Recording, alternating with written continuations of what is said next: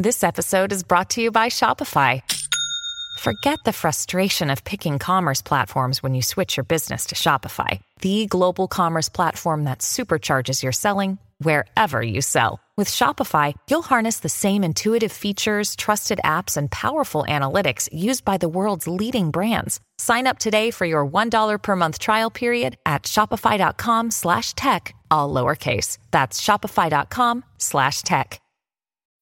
When you need mealtime inspiration, it's worth shopping Kroger, where you'll find over 30,000 mouthwatering choices that excite your inner foodie. And no matter what tasty choice you make, you'll enjoy our everyday low prices, plus extra ways to save, like digital coupons worth over $600 each week. You can also save up to $1 off per gallon at the pump with fuel points. More savings and more inspiring flavors make shopping Kroger worth it every time. Kroger, fresh for everyone. Fuel restrictions apply.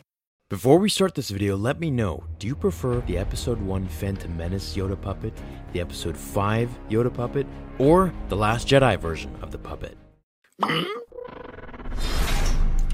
be honored if you would join us. Hey guys, how's your day going today? So, Yoda, the symbol of wisdom, knowledge, and peace. He has caused such a huge impact not just among Star Wars fans like us, but rather the entire planet itself. With over a speculated 1.3 billion fans of the franchise, you can imagine a good portion of people on Earth know just who Yoda is, or at least heard of him. So let's talk about him in The Last Jedi, shall we? That scene was beautiful. It was very heartfelt, and while I was sitting in my seat, all starry eyed and emotional, I couldn't help but notice something. He looked really weird. Now, I get that he's a puppet to recalibrate the connection we all felt between Yoda and Luke in Empire on Dagobah. However, there was something else. His head, it just looks squashed. Unfortunately, I can't put pictures in the video due to it getting taken down, obviously, but you all know what I mean. It just didn't look the same. So, after doing some research, Screen Rant, a website, has noted that it actually was the exact replica of the puppet itself from Empire Strikes Back.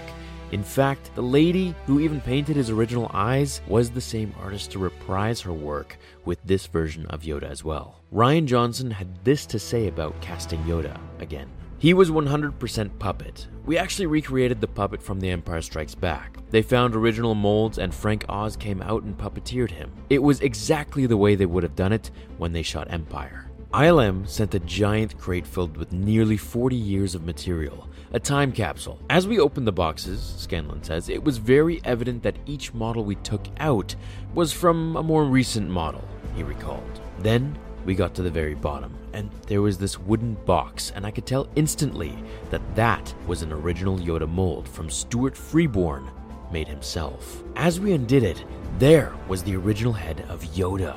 That and one hand were the only two things that we had to go on. Then Screen Rant goes on to say that Rian Johnson has stated that only 10 to 15% of The Last Jedi was filmed digitally, which is very unusual for modern films, but he prefers digital for low light situations or shooting elements for effects heavy sequences. Now, while of course there is no definitive answer to this question, I mean, Rian thinks he got Yoda to look just like the original puppet, so it's not like anyone's gonna ask him in an interview, Hey Rian, what's up with your version of Yoda? So for this answer, we can just put two and two together as best as we can.